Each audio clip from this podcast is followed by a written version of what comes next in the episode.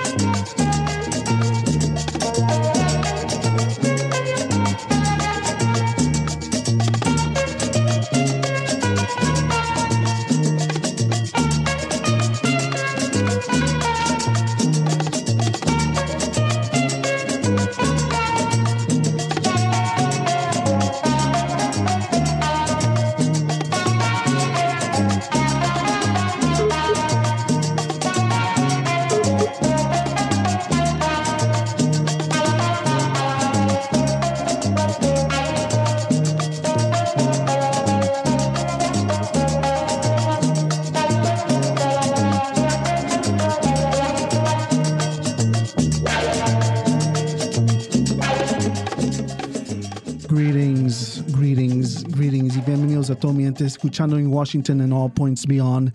This is Oscar Fernandez, and you're listening to Latino Media Collective, recorded at the studios of WPFW 89.3 FM, Washington. El Distrito Colombia, here on this Friday, August 2nd, 2019.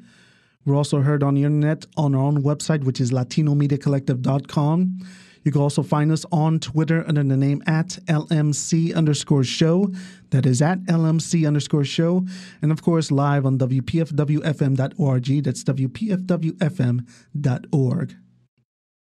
Once again, this is Oscar Fernandez, and today on the show, we put the spotlight on Australia. Yes, Australia, as we examine the small Latino diaspora that you have probably never heard about. If today's show proves anything, it is that you can find Latino communities in the most unlikely of places. Depending on where you look, the number of people of Latino descent in Australia varies from as little as 90,000 to almost 180,000. The Latino Media Collective has always said that there is no movement for social justice too small that it doesn't deserve our attention. And we strive to live up to our motto by telling stories from places like Belize, Antigua and Barbuda, Western Sahara, Guam, Barbados, just to name a few places.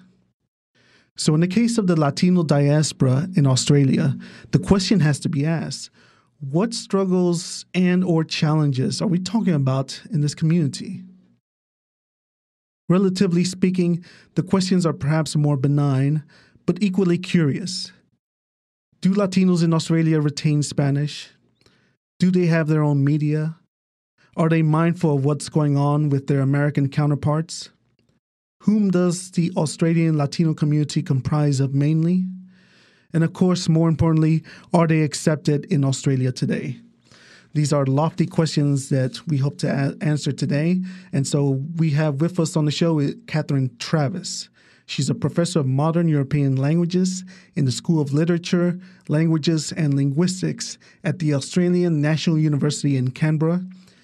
In addition, she's the chief investigator in the Center of Excellence for the Dynamics of Language. She joins us today via Skype all the way from Australia. Welcome to the show, Catherine Travis. Thanks very much, Oscar. It's a pleasure to be speaking with you. It's good to have you with us. This is a very lofty show that we're trying to do here because if anyone understands the immigrant community in Australia, there is, when it comes to cultural diversity, the most visible groups are those of China and Southeast Asia for various obvious geographical reasons.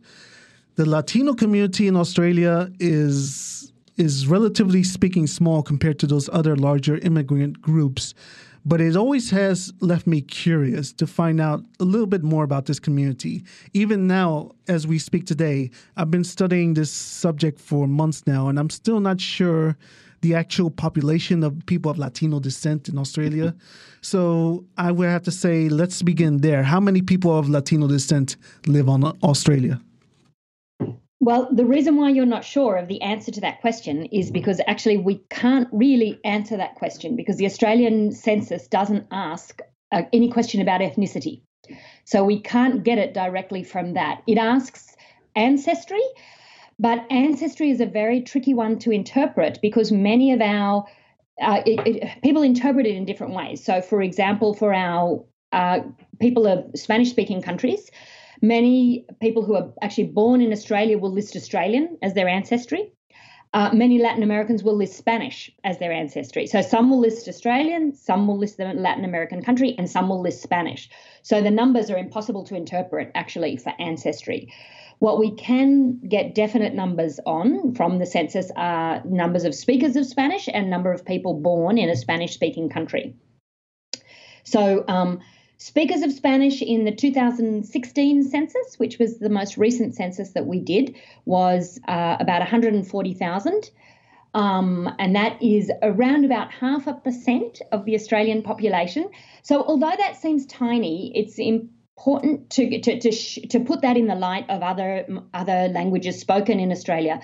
As you as you said, Mandarin is the most immigrants from China are the most well represented, and Mandarin is the most widely spoken language, but even that is only spoken by about 2.5% of the population. So, altogether, 20% of the population, or a bit over 20%, speak a language other than English at home. But that's made up of some 250 languages and it's very diverse.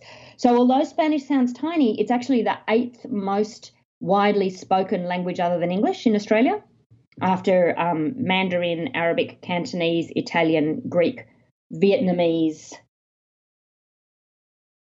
and I've forgotten what the other one is. Um, so, so it's actually not that small. And also, what's really interesting about Spanish with changes in Australian migration history, all European languages have been dropping in numbers. So we used to have the, our most widely spoken languages used to be Italian and Greek.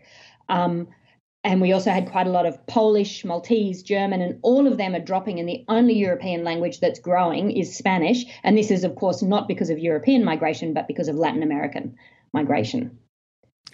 Yeah, another reason why this community caught my attention because one of my nephews actually took his wife on their honeymoon to Australia. And I think it was actually in, in Sydney. And yeah, he, he actually came across a small enclave of Salvadorans in in Sydney, I believe, and he was quite uh, taken aback because he wasn't aware that there was even you know even a sizable community you know where where this Salvadoran community existed, and they spoke Spanish, and it, it, it caught him quite literally by surprise. And that brings mm-hmm. me to the next question here, which is who are perhaps the most visible Latino communities in Australia and where do they reside in? We just mentioned Sydney, but there are other places as well, correct?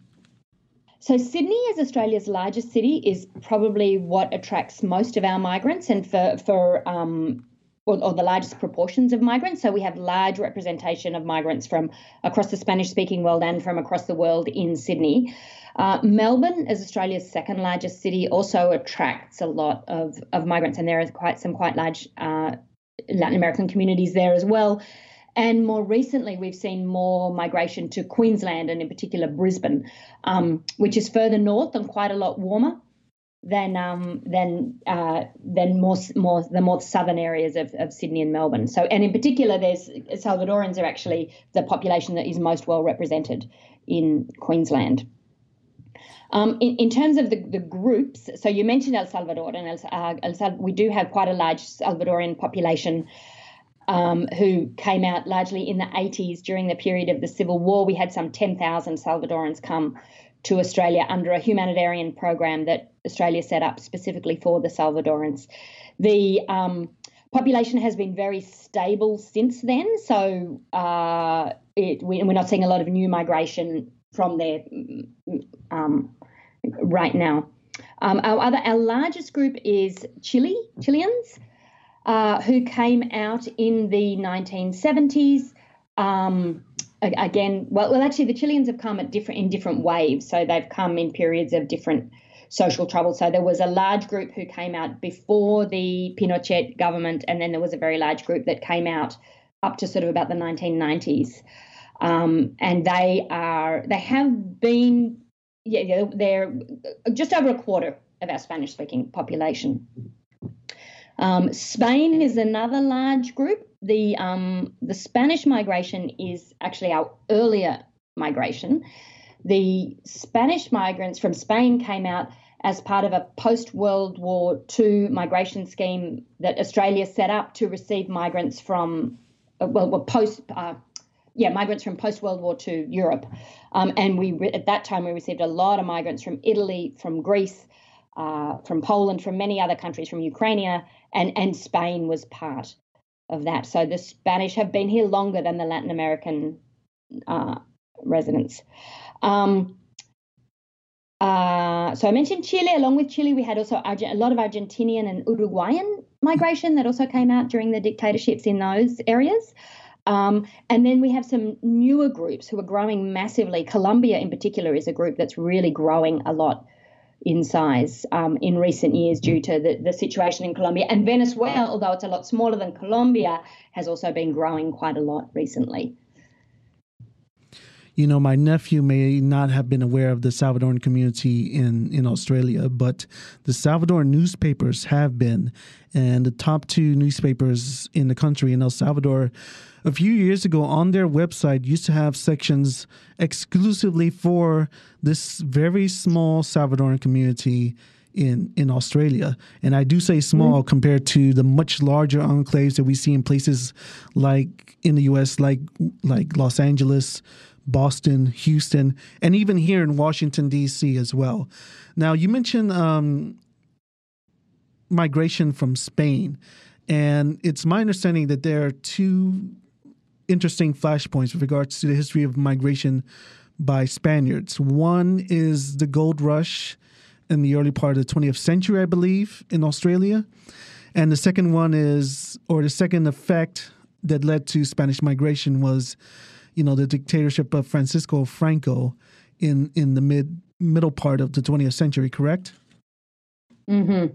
Uh, yes. So um, the gold rush was one thing, and also sugarcane. We had a lot of people from yeah. Spain come out and work on our uh, on sugarcane and on plantations. Uh, uh, so we there are some pockets of so, so, most people have gone to the urban centres, but there are some pockets in sort of rural areas where we've had immigration from Spain to, to, to work on in the fruit. Uh, the tomato industry was another one. Um, so that was sort of older. So we can see long term migration from Spain. And in, in fact, the Australian census reports immigration from Spain right from the beginning of the 1900s. And Latin American migration only reports from the 1970s. And up to that point, all Latin American countries were in fact collapsed into one. And from the 1970s, they start to break it down. So we can see that real shift. Um, yes, the, the, the Franco dictatorship was certainly one one issue, but I uh, but the bigger one was actually Australia's uh, the um, post World War II migration policy, where we accepted people from uh, the the assisted we offered assisted migration packages to migrants from Europe, and that was um, that was when that came out. In fact, I believe that Franco even suspended that agreement. So so we had a lot of migration from that, but that was suspended, and, and then we saw a pause. And then in 1986, once Spain joined the the EU, uh, people yeah. from Spain looking for another area to go to had something much easier. And so the, the migration from Spain, we can see a real increase from uh, the 60s to the 70s, but from then it's been largely very stable. This is quite interesting to me because here in Washington, D.C., we have a very large Central American community here. And anyone who follows the history of migration here in Washington, D.C., where we're based, will tell you that you know the story of Central American immigrants in this community started in the 1970s, but this is one particular small group in one particular city in the U.S. In Australia, we're talking about an entire diaspora that sort of developed in the 1970s. It seems like so this may be something that you may have answered already, but I wonder if you could describe to us the first wave of Spanish speaking migrants to Australia. You mentioned Chileans and and the Spanish as well. And again, this is something that's only fairly recently in the 70s, correct? Uh, well, from Spain was earlier. So up until the 1970s, Australia had what was called the White Australia policy, which uh, was a, openly racist policy that was, I mean, it was named the White Australia policy. You can't get much more racist than that. Um, and it was targeting uh, migrants specifically, uh, well, primarily British background, but also it opened it up to European background, but Northern Europe primarily. Um, Spain managed to get in as part of that. And so our post war migration was sort of uh, white and Spanish. Well, I guess we also had Italian and Greek, but those areas of Europe that were to come in. And Australia simply accepted no one from other countries except for in very special conditions up until around about 1973 when it was officially abolished. Um, at that point, the on, up until that point, the only way people could come to Australia from Latin America were we had some post World War II European migrants who went, for example, to Argentina. And if they'd been in Latin America for less than five years, they still counted as European and were allowed to come to Australia. Um, th- that was there was very limited uh, skilled migration also allowed from non-European areas. Um, but it wasn't up until 1973 that they that they opened that up and allowed people to to come in. So the first wave would be, I think, well, the, the post-war migration from Spain, from Latin America, it would be following the 1970s, um, where we had uh, big big migration from the southern cone actually would would have been our first group. It would be from Argentina, from Uruguay, and Chile. The Australian government offered um, assisted packages for travel uh, and people it set up migrant hostels. People came and lived in these hostels and then they moved to the surrounding suburbs. And when you look at the distribution of the community across australia you can see that these older communities are primarily in sydney and, and to a lesser degree in melbourne. And it's because uh, i think of their original placement in these hostels in these major cities. And then they moved out to the suburbs um, so then chile came just slightly later than that um, and then more recently, well, then we had El Salvador came after that. That was sort of in the 80s with a special humanitarian program that was set up. Um, uh, yeah, that was the, the Salvadorian migration. And then more recently, we're seeing, as, as I said, migration from Colombia in particular, massive increase in migration. So, Catherine, thank you for mentioning the white Australia policy because that was, something I was going to ask you in a moment there. And obviously, uh, I don't know if you follow the news here in the U.S., but the immigrant community here in the U.S. is going through difficult difficult times. And you know, if anyone needs a valuable frame of reference as to where the current administration might be, you know, looking at or how what their view is of the world when it comes to immigration and a migration policy. Uh, interesting frame of reference would be the white Australia policy from mm. from back in the day. Now, one component of the white Australia policy that I'm curious to know if it was active or part of or still part of Australia in the 1970s as this community was developing is this thing called the dictation test. Was this still active during this time in the 70s, or was that already obsolete and taken out long ago? Oh, I, I, unfortunately, I can't do that. uh, yeah, I, I, don't know when the dictation test was taken out, um, but certainly having a high level of English is has always been a priority um, in Australia.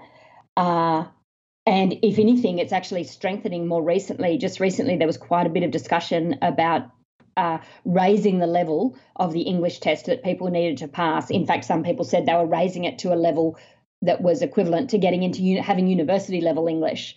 Um, uh, and there was quite a bit of debate about that. And in the end, it, it, didn't go through, fortunately. But certainly, language has long been used as a way to um, to, to, to discriminate against against people. Um, I guess another interesting point about languages when we think about these waves of migration. Um, during the uh, migrants that we received from sort of for humanitarian reasons were often unskilled. They often had a low level of of English and they had little economic power. Um, and we've seen a massive change to that now. The kind of migration that we're seeing is very highly skilled. Uh, people, for example, from Colombia, from Venezuela, very highly educated, very highly skilled, have some level of English, and also have sufficient money because Australia has ra- is continually raising the amount of money that you need to demonstrate that you've got and and the criteria. So it's a very very different social group that we're seeing a massive social change in in our migration, which, um, of course, for Australia, it's it's a massive boon to get these very well educated, very motivated people, and it's obviously just a massive loss for the for the countries that they're coming from. Yeah, you um, know what? That's interesting that you mentioned that. That um, that's sort of the intellectual brain or the brain drain, as one might call it. That whenever there are crises in places like the aforementioned El Salvador or in, or in Chile, it's the intelligentsia of the country that's leaving. Um, because of some form of, of persecution from wherever wherever country that may be in question here. In the case of El Salvador, it was uh, a horrendous, you know, civil war in the '80s that led a lot of people, including my own family, to to immigrate to the U.S. in the 1980s, not knowing mm-hmm. that that we knew that Australia was an option during this period in time.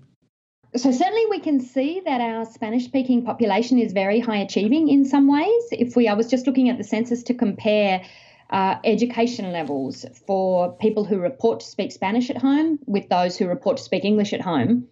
And interestingly, our Spanish speakers, a much higher proportion have uh, completed high school. Um, and a higher proportion have also attained a bachelor's degree at university. Um, so I think this is consistent with this. The, these very well educated uh, people who are coming out to Australia. Uh, interestingly, a lower proportion have attained a postgraduate degree. So I'm not sure whether we're seeing some sort of ceiling effect there, or um, yeah, or, or, what's going on with that. But certainly, we can see very clear to see the high high status of education level of these migrants.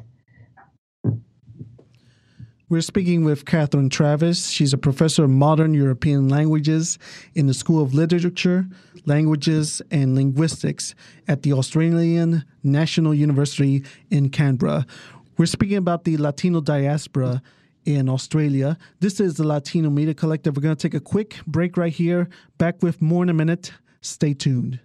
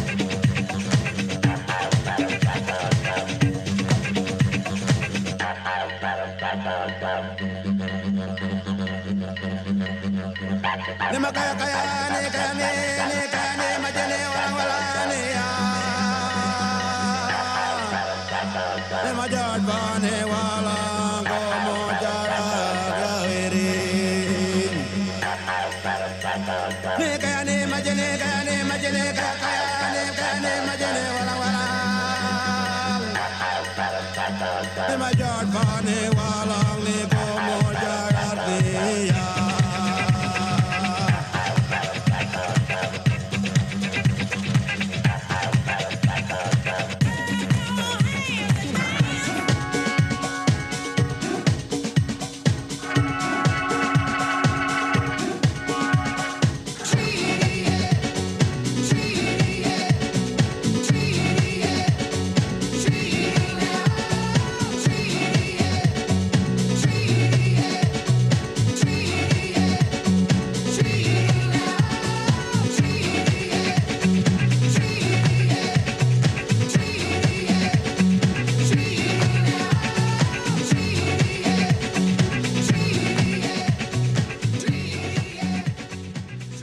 was Yothu Yindi, and you're listening to Latino Media Collective here on WPFW 89.3 FM, Washington. Reminding everyone that you check out this episode and our previous episodes on our own website, which is LatinoMediaCollective.com. You could also find us on Twitter under the name at LMC underscore show, and of course, live on WPFWFM.org. That's WPFWFM.org. Once again, this is Oscar Fernandez, and we're speaking about Latinos Down Under, the Latino diaspora in Australia. And once again, we're speaking with Catherine Travis, who's a professor of modern European languages in the School of Literature, Languages, and Linguistics at the Australian National University in Canberra. And once again, she joins us via Skype all the way from Australia. And I said this at the first half of the show, but I'll say it again that, you know, anyone who wants to understand the struggles that immigrants are going through right now here in the U.S., a valuable and useful frame of reference would be the White Australia policy. It's a story that, you know, has a whole bunch of cases that may be relevant today. One case that came to mind during the course of my research was the story of of Nancy Prasad. And uh, you know what? It's a story to me, in my opinion, that sort of, you know, tells us a lot about the the the unfortunate stories that we see now in in in the U.S. today of of family separations, and the case of Nancy Prasad. I encourage everyone to look it up and and see what you know uh, discriminatory, xenophobic immigration policy looks like both yesterday and today. Now, getting to the issue of linguistics, this is something else that caught my attention, Professor Travis, and this is something that you've sort of covered a lot in your research, which is, you know, how or this thing called code switching that that you referred to. I'm curious to know if the concept of Spanglish exists in Australia because it's a terminology that's sort of been accepted here in the U.S. But it's my understanding that before we started the show, you have a contrary view over the word Spanglish and the concept of it. Can you explain it? Yes, I'd be very happy to explain that. So, people use Spanglish to describe uh, typically the way Spanish is spoken in the US. And yes, they also do use it in Australia, where people mix what, what they say is that people mix up the two languages and it's not Spanish, it's not English, it's just kind of a mix of both of them. Um, and while I know that a lot of Latinos use it with great pride, that this is the language that we speak, another way of looking at it, another way of perceiving that is to say that, well, you don't speak Spanish. What you speak is Spanglish. You don't speak real Spanish. You just speak Spanglish as though a version of Spanish that includes some mixing with English is somehow an inferior variety of the language. And I think in some ways, and there's been some literature about this, that it disempowers the Spanish speakers in the US and disconnects them from this major world language because they're said not to speak that major world language. What they speak is Spanglish.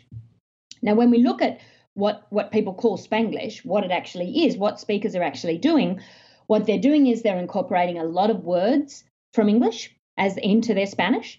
Um, and they are doing some switching back and forth between Spanish and English.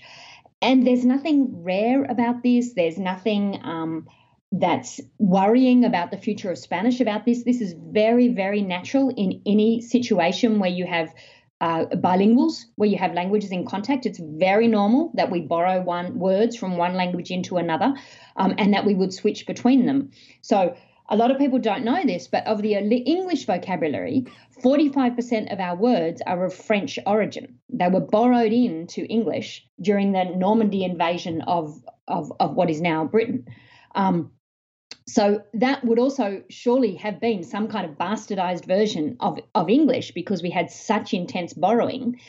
And yet the integrity of English has, of course, remained. So intensive borrowing of words in that way doesn't necessarily threaten the integrity of the language.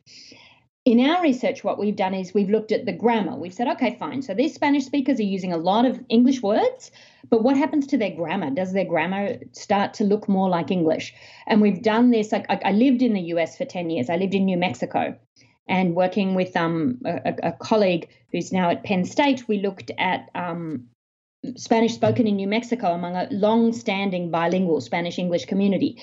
And what we find when we look at their grammar, that actually the patterns of their grammar mirror very, very well the patterns of monolingual Spanish, which is really uh, impressive from a linguistic point of view. They can incorporate all of these words from English into their Spanish, but their grammar is still very much Spanish. So I, I think a, a, it's it's worrying then to say that it's not Spanish, it's Spanglish, if it suggests that you don't speak that major world language, when in fact you do. You just have uh, some different words, which is a perfectly natural outcome of any kind of language contact situation. I'll raise my hand and say that yes, I'll use Span- Spanglish from time to time amongst my other friends who are also children of, of Central American refugees. I'm fine with that. But yeah, you know what? I, I agree with you that when it becomes a put down or mm-hmm. sort of a, a, a, term of, you know, disenfranchisement, then yes, it does become a problem. It does become a put down, as you, as you said right there. One thing that, you know, raises my attention because this is such a small community, uh, small immigrant community in Australia. I'm curious to know, you know, because it's also so young as well that you know do second and third generation latinos continue to speak spanish afterwards because i'm i'm assuming that since this is a small community i don't know how prevalent spanish classes are in. Australia's education system, whether it be through primary school or through college, or how, or even how accessible Spanish is in in various parts of the country as far as learning it is concerned. Mm, yeah, well, certainly much less accessible than in the US. Uh, the the big languages for historical reasons that have been popular for for Australians to study at school have been French and German, and they continue to be the case um, high schools across Australia teach French and German, and very few teach. Uh, well, there are more now starting to teach languages, but they're overwhelmingly the most widely taught languages, and they're overwhelmingly the languages that students flock to, I think, simply for historical reasons. Spanish has actually become quite popular. And at ANU, the Australian National University, where I work, we are uh, the university that teaches more languages than any other university in Australia, and Spanish is one of our top four languages. So our top two, so that that, that would be French and German, which are just popular everywhere.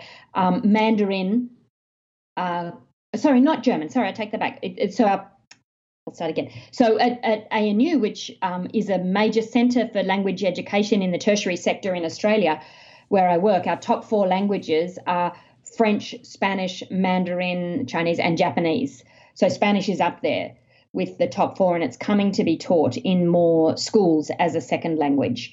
Um, we also have Australia gives quite a lot of support for what we call community community language schools. So in Australia, we tend not to talk of heritage languages, which is a term often used in the US. We talk of community languages as languages that are vibrant in our community. Um, and there is uh, some government support for community language schools, and there certainly are several Spanish community language schools, um, and uh, a lot of people go to those. The, the, Spanish government used to also support schools. Uh, because the, the largest population used to be migrants from Spain. Now, with increased migration from Latin America, they've, they've broadened out, and mo- in most of these schools, you'll see many more Latin American kids or, or children of Latin American families than other families. Um, so, so that's been a really good initiative, um, and they've been very successful. Uh, not not all children would go would have access to them. Um, there are also quite a few some very active people in the community. The Chilean community, in particular, is very active as our largest group. So they have major Chilean Independence Day. They do major festivals in many different centres. Um, they have a magazine that they put out associated with that. There's several sort of small scale um, community based organisations that try to uh, spread information about the community, and often that's also associated with language opportunities. Um, yeah, so I don't know if if we would have greater retention. I think the thing that that most helps retention of the language is influx of first generation migrants who are dominant in the language. It's it, Australia follows the standard that we also see in the US, where second generation tend to speak be dominant in English and speak some Spanish, and then third generation only speak English. And Australia does tend to follow follow that trend. Um, what what boosts it is areas where you've got a large influx of first generation migrants. Um, so, for example, in the Colombian community, we've got a very large influx of first generation migrants. Proportionally, that will help a lot to to keep up the Spanish within that community. And I should also say that there's a lot of mixing across communities as well because no one group is big enough to be uh, independent. So my experience has certainly been that we get the Colombians getting together with the Salvadorians and the Chileans and the um, Argentinians. There's a, a lot of unification across that, which helps create a larger feeling of a community. Okay, so let me ask you a difficult question here because we played Yothu Yindi um, ah, during a music break, nice. and that was a very popular Aboriginal group from back in the 90s. I'm curious to know if at any point in time during your research and looking at this very small community, does does you know does at any point in your research does the aboriginal people come into play with regards to this looking at this diaspora coming from another part of the world because I could tell you this here in the U.S. Um, the show that follows us is is Jay Nightwolf, and both m- myself and Jay have always made the connection between Native American and the people from south of south of Mexico or south of south of mm-hmm. Texas, with regards mm-hmm. to unity, with regards to indigenous peoples who just happen to be from various other parts of the world. So again, you know, this is maybe a tough question, but you know, at any point in time, do the Aboriginal community, you know, play any part or any role, or just out of curiosity, look at you know the indigenous from other parts of the world coming here, coming to Australia in this case? Mm, wow, that's a great question. Um, no, it's actually never come up. My feeling is that there's minimal, absolute minimal interaction between the Spanish speaking or the Latino community and the Aboriginal community. Um, the Aboriginal community in Australia is very disenfranchised. Uh, when they live in the urban centres, you know, many of them live in poorer areas, um, but not the migrant areas. It, it would be my experience. They're sort of quite separate mm. areas. Um, so, no, I think that there's not that feeling of connection with that group of people. I don't know if in the states, because in the in in in the states, of course, there's also from Latin America. There's also uh, a lot of indigenous people from Latin America who are Hispanic, uh, Hispanic and indigenous. So I don't know yes. whether that makes a difference there. Whereas we we have that much less here. Um, also, the, the Aboriginal population of Australia is very small. It's about 2.5%. So, in, in daily lives in urban centres, and this is also partly because of the, the, the disenfranchisement of them, but in daily life in urban centres, you d- wouldn't come across that many Australian Indigenous people. You need to would go to other areas to meet them. So there's very little mingling, and I, I feel very little sense of identification across those groups. You mentioned that you lived in the U.S. for quite a number of years, so I'm pretty sure that you might be familiar with media outlets like Univision and Telemundo here mm-hmm. here in the U.S. And these are very large, multi-million, if not multi-billion dollar, you know, media outlets here in the U.S. that cater to the Spanish-speaking audience in the United States, which is you know in the tens of millions at this point. I'm curious to know if if Australia has similar media outlets, or do immigrants create their own independent media, whether it be television, newspapers, the radio? Because, for example, back in the 80s, when the Salvadoran community in DC was developing, they created their own newspapers and they developed their own AM radio stations that you know, strangely enough, are still in existence today and still thriving with a large audience. So, how, when it comes to the media, do immigrants create their own independent media outlets?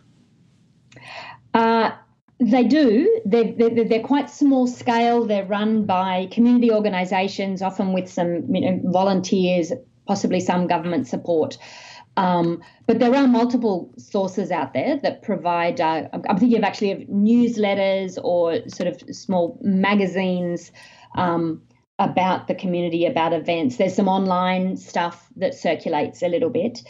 Um, but certainly no radio station itself that is dedicated to Spanish. Many of the um, community stations will have will have a, a, program like like this one, I think, that is dedicated, for example, to the Spanish speaking or the Hispanic community.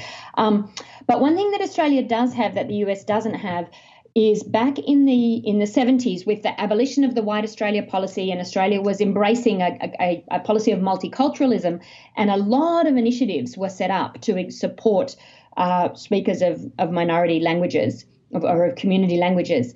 Um, and they set up a, a television station, a government sponsored television and radio station called SBS, Special Broadcasting Service, that was initially set up as an ethnic uh, television station. And that shows a lot of content from the various community languages that are spoken in Australia. So, for example, in the morning, I think there's about four hours of news, half an hour segments of, of news from Spain, news from Greece, news from uh, different areas. I can't remember Italy. Um, news given in the language showing the actual news from that that country. It shows a lot of uh, movies from uh, other other countries. In fact, very few movies just in English, almost all subtitled. Um, and there's a radio station associated that with that that also has segments dedicated to the different languages. So that's been it, it hasn't been just for the Spanish speaking or the, the Hispanic community, but it's been really wonderful for opening Australia's eyes more widely to the, uh, the, the culture associated with our many many community languages. And I think there's nothing like that in the US, actually.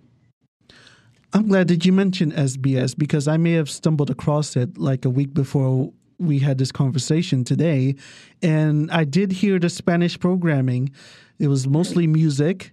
And mm-hmm. yeah, the guy was speaking in Spanish with not a hint of uh, any any Australian accent. I was like, wow, this could easily be played in any other radio uh-huh. station, not only in Latin America, but here in the US as well. And uh-huh would fact- have, so the, the music would have been one segment. That's right. They also do music ones, but they also do news and then they do movies and all, all like programming all day from different languages. Oh yeah, that's that's something else I noticed as well that I managed to find the music part of of SBS, but I couldn't get into the the news and public affairs component, which uh, for some reason I don't understand was blocked because we're in a various other part of the world. And unfortunately, I see this sometimes. Like, for example, I try to look up something on the BBC and it's blocked because it's in because it's not available in North America. So, mm. so Catherine, I mean, I think that it is like I said before. There's no movement for social justice too small that it doesn't deserve our attention. This is a very small community compared to the other immigrant groups in Australia, but I think it's still, in my opinion, worth examining to see. You know, I guess for me personally, what could have been had my family moved to Australia or even Brazil, what could have been, you know? And so, mm-hmm. and I think that's that it is i don't know it just it just blows my mind that there's this small community that otherwise doesn't get the same attention that other communities in other parts of the world deserve, in my opinion. So we're almost out of time. So before we let you go, you know, Catherine, we are speaking to an American audience. What do you hope people here in the U.S., especially the Latino community here in the U.S. What do you hope people learn from this small immigrant community in Australia with regards to their American counterparts? uh, I guess one thing that I think is really interesting about the Australian, I mean, the, the small size, of course, but everything in Australia is small, right? We're, we're, we're, we're small. Um, I think it's interesting that we've got a, a, real mix of people. So I know in the US, you know, two thirds of the Hispanics or more are of Mexican origin. And here we just don't have that. Our largest group are Chileans, which are a quarter. Our next group are from um, Colombia, which are, are, are, sort of relatively close to that. Um, so we've got many different cultures coming together, and in a sense, they do turn to each other for support. Um, which, which to, to, create a larger feeling of community. So maybe that's what it is that we can lean on our um, like-minded. Uh, if they're not compatriots, you know, culturally linked people to, to, to, to, form a larger community and retain our sense of culture and our language, uh, even living as a minority group in a country far, far, far away from home. And this is something that still piques my curiosity now, and I hope to expand on this you know, in the coming weeks and months ahead. So, with that said, we've been speaking with Catherine Travis. She's a professor of modern European languages in the School of Literature, Languages, and Linguistics at the Australian National University in Canberra. In addition, she's also the chief investigator in the Center of Excellence for the Dynamics of Language. So, Catherine Travis, thank you very much for being on the show with us. Thanks very much, Oscar. It was great to talk with you. Absolutely. And with that said, that is it for today's show. We want to remind everyone that you could check us out on our own website, which is latinomediacollective.com. You can also follow us on Twitter under the name at LMC underscore show. That is at LMC underscore show. And of course, live on WPFWFM.org. That's WPFWFM.org. So, on behalf of my co producer, Abby Roberts, this is Oscar Fernandez saying thank you very much, everyone, for listening to the show. That's it for today's show. Adios. Nos vemos. Ciao. My people to this day. My people to this day. My people to this day, but we still stand strong survival day. My people to this day. My people to this day. My people to this day, but we still stand strong survival day. Not long ago, my people lived simple, just nice and slow. Along came a ghost named Captain Cook. He was an evil man, you won't read that in the book. Took a look at the land and said, Look what I found. Stuck a flag in the ground and said, Owned by the ground. Without a sound, this country was shut down. Battle Mountain, Battle Mountain. Gunpowder, screams go loud. Our warriors, warriors stand proud. Tears run like rivers, my people wither with shivers from the colds and the man. I quiver with hate at the rate of the fate that they take and they break this country that they rape. Battle Mountain, Battle Mountain, take it back. Battle Mountain. What's invasion day? My people suffer to this day, but we still stand strong. It's survival day. What's Australia day? My people suffer to this day, but we still stand strong. It's survival day. What's invasion day? My people suffer to this day, but we still stand strong. It's survival day. What's Australia day? My people suffer to this day, but we still stand strong. Should make a list of things that make me sick, make me cough and spit. Outstretched fingers close slowly into a well-tightened fist. I stand upon Parliament land, take a swing, knock down doors, demand appropriate laws, fix wrong flaws, rewrite the education system. This is an angry woman's criticism. This is an angry woman's criticism. January 26th, they brought crooks and convicts, criminals and killers, kind of the wrong mix. Is this the fate for Australia Day? Celebrate something that started this way. Battle Mountain. What's invasion day? My people suffer to this day, but we still stand strong. It's survival day. What's Australia Day? My people suffer to this day, but we still stand strong. It's survival day. What's invasion day? My people suffer to this day, but we still stand strong. It's survival day. Day? My people suffer to this day, but we still stand strong. It's survival day.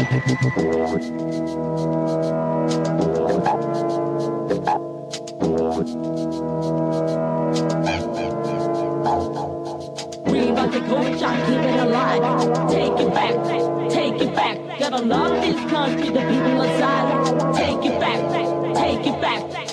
About shot, keep it alive. Take it back, take it back. Gotta love this country, the people inside. Take it back to Battle Mountain. It bites racism leads the night. Put away differences for the rest of your life. Have fun, pump it up, right? Together. I'ma glide and slide like a dance was a fight. I'ma get down tonight, stay out of stride. I grab a pen, live a life, try to comprehend. Get up, stand up, pump up the beat, move my feet, jump around, pound the ground, make nothing but stamp sounds worldwide. I'ma get around, homeward bound, Australia underground. Tomorrow I stand directions, no man never brainless, always stay spontaneous. What's invasion day? My people suffer to this day, but stand strong. It's survival day. What's Australia day? My people suffer to this day, but we still stand strong. It's survival day. What's invasion day? My people suffer to this day, but we still stand strong. It's survival day. What's Australia day? My people suffer to this day, but we still stand strong. It's survival day. Battle Mountain. Ah, oh yes, Battle Mountain. Oh yeah, ah, oh yes, Battle Mountain.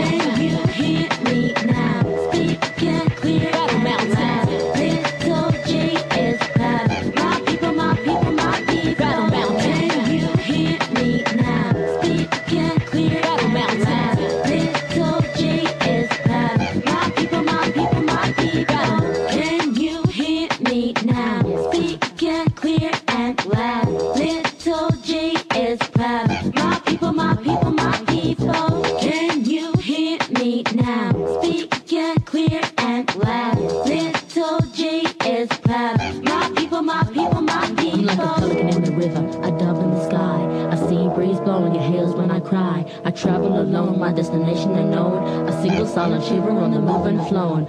Built up anger is like a current. Bull and lies, the smell like it's pungent. I smile with the sun, high fears like a shadow. Dance in the dust as I walk through the meadow. Dance in the dust as I walk through the meadow. Dance in the dust as I walk through the meadow. Dance in the dust as I walk through the meadow.